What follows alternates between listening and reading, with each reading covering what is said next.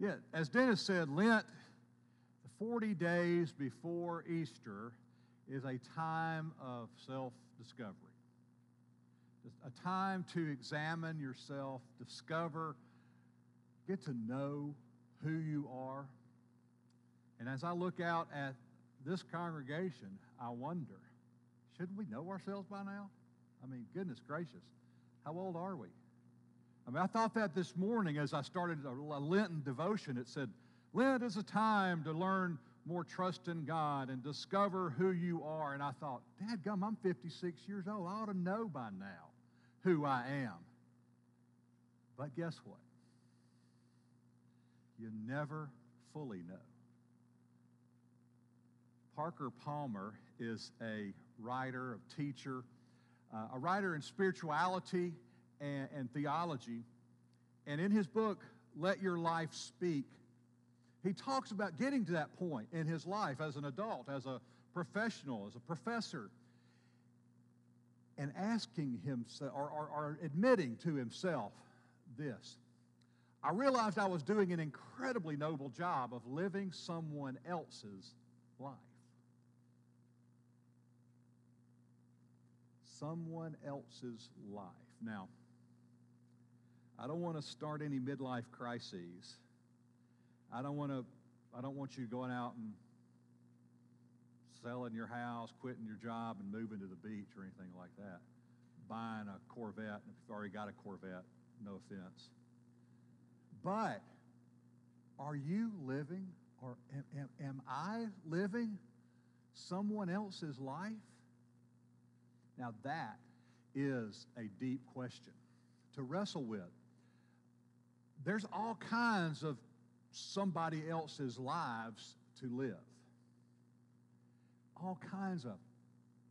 One is being that person that others expect you to be. When I grew up and, and started to tell people in, as a teenager that God wanted me to be a preacher, they all said, That's dumb. That's not any fun. And they were right. But what they were wanting me to do is, and my parents especially, shouldn't you, shouldn't you choose a career that's going to provide for us as we get older? I have a friend who is a, a we're about the same age. He maybe is a year or two older than me. So that means we were teenagers at the same time in two totally separate literally two separate sides of the state of Alabama, me in Gadsden and him in Aliceville, if you know where Aliceville is. At the same time, more or less, God spoke to us and said, I want you to be a pastor. Well, thankfully, I had enough Sunday school teachers telling me God was never going to give up, so I went ahead and said yes. Tim, on the other hand, didn't. And now, as he, 30 years later, guess what he's doing? He's a Methodist pastor. Because God never let up on that call. And even though he, he decided to be who others wanted him to be, God uh, reached him anyway. Another one is to imitate what you think is successful. Have you heard the concept of FOMO? F O M O, fear of missing out. Something that came into common uh, language at the rise of social media. Uh, Facebook, Instagram. It, it's very easy to portray yourself as having the perfect life on Facebook. Because how are you going to take a picture of you staying up all night wrestling with doubts and questions and struggling? No, you're going to take a picture of you on vacation you would, with your Chris, you know, Christmas, and it's real easy to look perfect and cause others to envy you because we think, oh, well, that's what success is. Another one is to be that person that you get paid to be. And thankfully, well, the ministry is not immune from that, as you can guess. You know, a lot of times uh, we do make decisions based on uh, the paycheck. We sometimes have to compromise who we are or what we'd rather do for a paycheck. Over years, maybe you forget and, and become that person you're paid to be. And sometimes we just get busy. You know, we, we, we start off on one thing. We want to be one, uh, as, as a young, energetic, sky's the limit kind of person. But life wears us down, and not just physically, but spiritually, mentally, emotionally.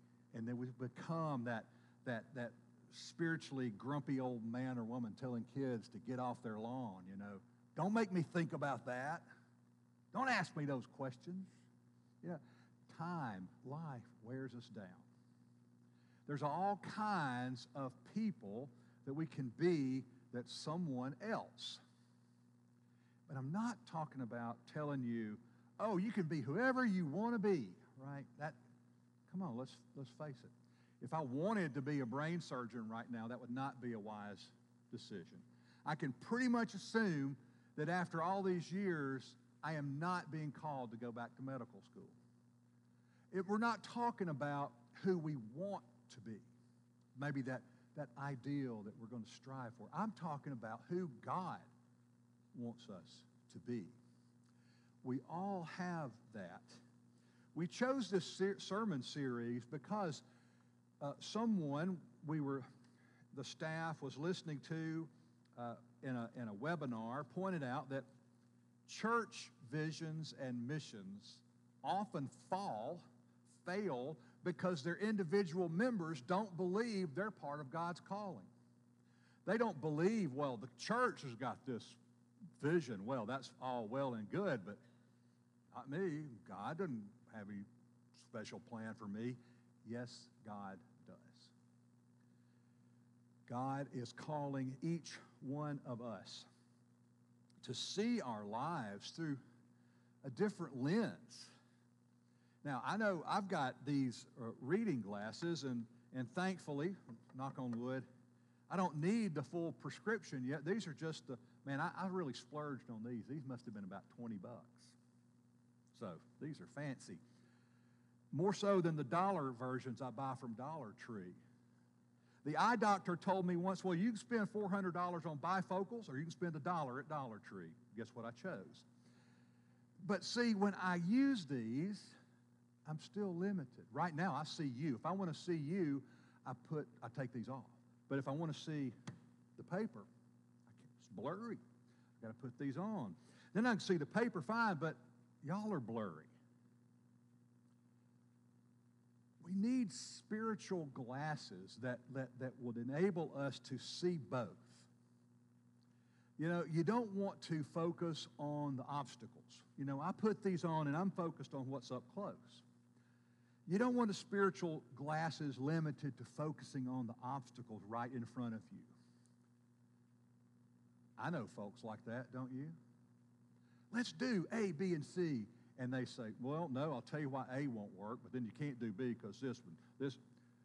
Some people are focused on the obstacles. Some of, some people are focused on the, the great, grand, glorious future. Like now, I can see far. You know, I have no problem reading street signs, road signs. My vision far off is great.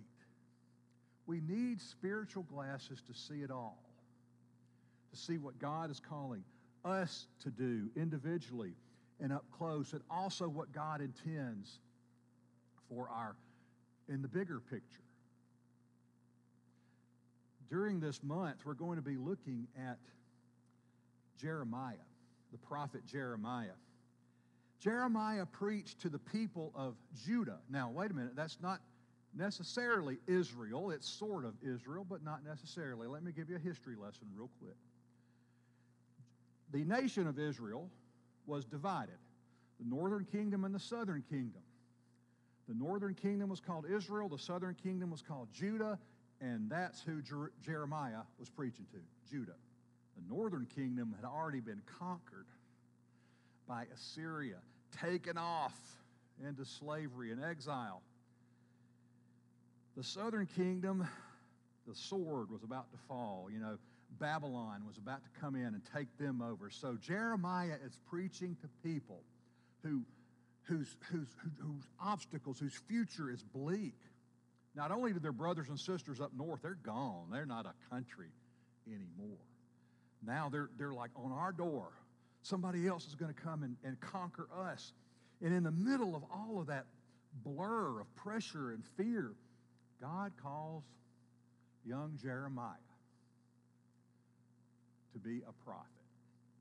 We're going to read some of his uh, book this month, but we'll start here. The Lord's word came to me, Jeremiah says. Before I created you in the womb, I knew you. Before you were born, I set you apart. I made you a prophet to the nations. Ah, oh, Lord God, I said, I don't know how to speak because I'm only a child. The Lord said, Don't say I'm only a child. Where I send you, you must go, and what I tell you, you must say. Don't be afraid of them because I'm with you to rescue you. How many times have we heard that in the scripture? Don't be afraid, I will be with you. And then the Lord stretched out his hand, touched my mouth. I am putting word, my words in your mouth, God said. This, this very day I appoint you over nations and empires to dig up and pull down, to destroy and demolish, to build and to plant. The job God calls us to do is not always pleasurable, but guess what? God is going to be with us. God is going to put words in our mouth. God is the kind of God that has uh, enough care to be with us all. These words are not just for a prophet to an entire nation, but for us too. Now, when I the, the, the moment I refer to as my call, what, I know what Jer- Jeremiah was talking about. It felt like at that moment, sitting on a little corner of a wooden stage just like this, that at that moment, every event, every second of my life had been put there by God to bring me right to that spot. So it really, truly felt like, God, you knew everybody, everything in my life. Everything made sense. So, like Jeremiah, I could say, God, from the womb, you knew what you were doing. But guess what? Along the way, I made choices that took me one way or another. But God, being the God He is, was able to re engineer that path to get back to where He wanted me to be. A lot of people think God is like the puppet master with the marionettes. I believe, like Bernard Lee, who wrote in a book called The Becoming of the Church, that God is the beckoner. Have You ever heard that call? I hadn't until I read this. God is out there beckoning. He says that God is there at the corner, two blocks ahead, the beckoner. He whistles, and then with a sweeping gesture, come on. And I go and I get there to that corner, and God's at another corner. God is the beckoner. God's out there in front, and we go and we get there, and then He's calling us somewhere else. Well, along the way, guess what? There's chances that we take a wrong turn here and there, or we get far away and God's on another corner. But God is the God that will bring that path back to His intended purpose. That's what this Lent is all about, I hope, for me and for you individually. So that later we can have a t- we can begin to talk as a body of Christ what God's vision is for our church. That we would spend 40 days examining where God is calling us each individually. Not living someone else's life, not living some image of life that we think we're supposed to live. But developing the vision, the personal vision to see, to see not just what's right in front of us, but what God may be, what corner God is on out there calling. Knowing that when we, even when we take a wrong turn, We believe that God is such a God of grace that he'll find a way back to his purpose. Paul writes to the Ephesians, You are God's accomplishment, or handiwork, or workmanship, or masterpiece. That word in Greek right there that's translated all those different ways is the same word that we've learned to use for poem, poema. You are God's poetry. You and I are a poem God is writing out of our individual personalities and choices and circumstances poem, a work of beauty God is creating to do good things. God planned these good things to be the way that we live our lives. We are God's poetry. And because we are God's poetry, each one of us is more unique than we think. More unique. Every single one of us. On this cross laying on the altar, we used it at Ash Wednesday and we'll use it across the whole season of Lent. There are thumbprints or fingerprints, depending on the finger you use unique fingerprints. And you'll have an opportunity after you've taken communion to use the ink pad and then put your thumbprint or fingerprint on that cross. And we have some wipes here to clean your finger when you're done. But that is a reminder that each one of us, and there's one down in the fellowship hall too, so that each one of us has put our unique self on Jesus' cross. And each one of us in our unique successes and failures and bad choices, good choices, each one of us in our beauty and our ugliness is forgiven and loved. So I, I, would ask you, if you didn't get a chance on Ash Wednesday, after you partake of communion, come forward and, and put your unique stamp on Jesus' cross. And we'll see that all during Lent as a reminder of that. That you and I are God's poetry. Let us pray. God, make something of us.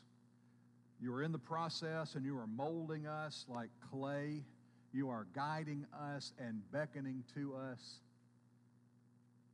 If we would be willing, willing clay, if we would be people that listen, if we would have spiritual lenses to see you, you are continually working upon us to make something beautiful. Thank you for that. Remind us of that daily. In Jesus' name, amen. We will celebrate Holy Communion today.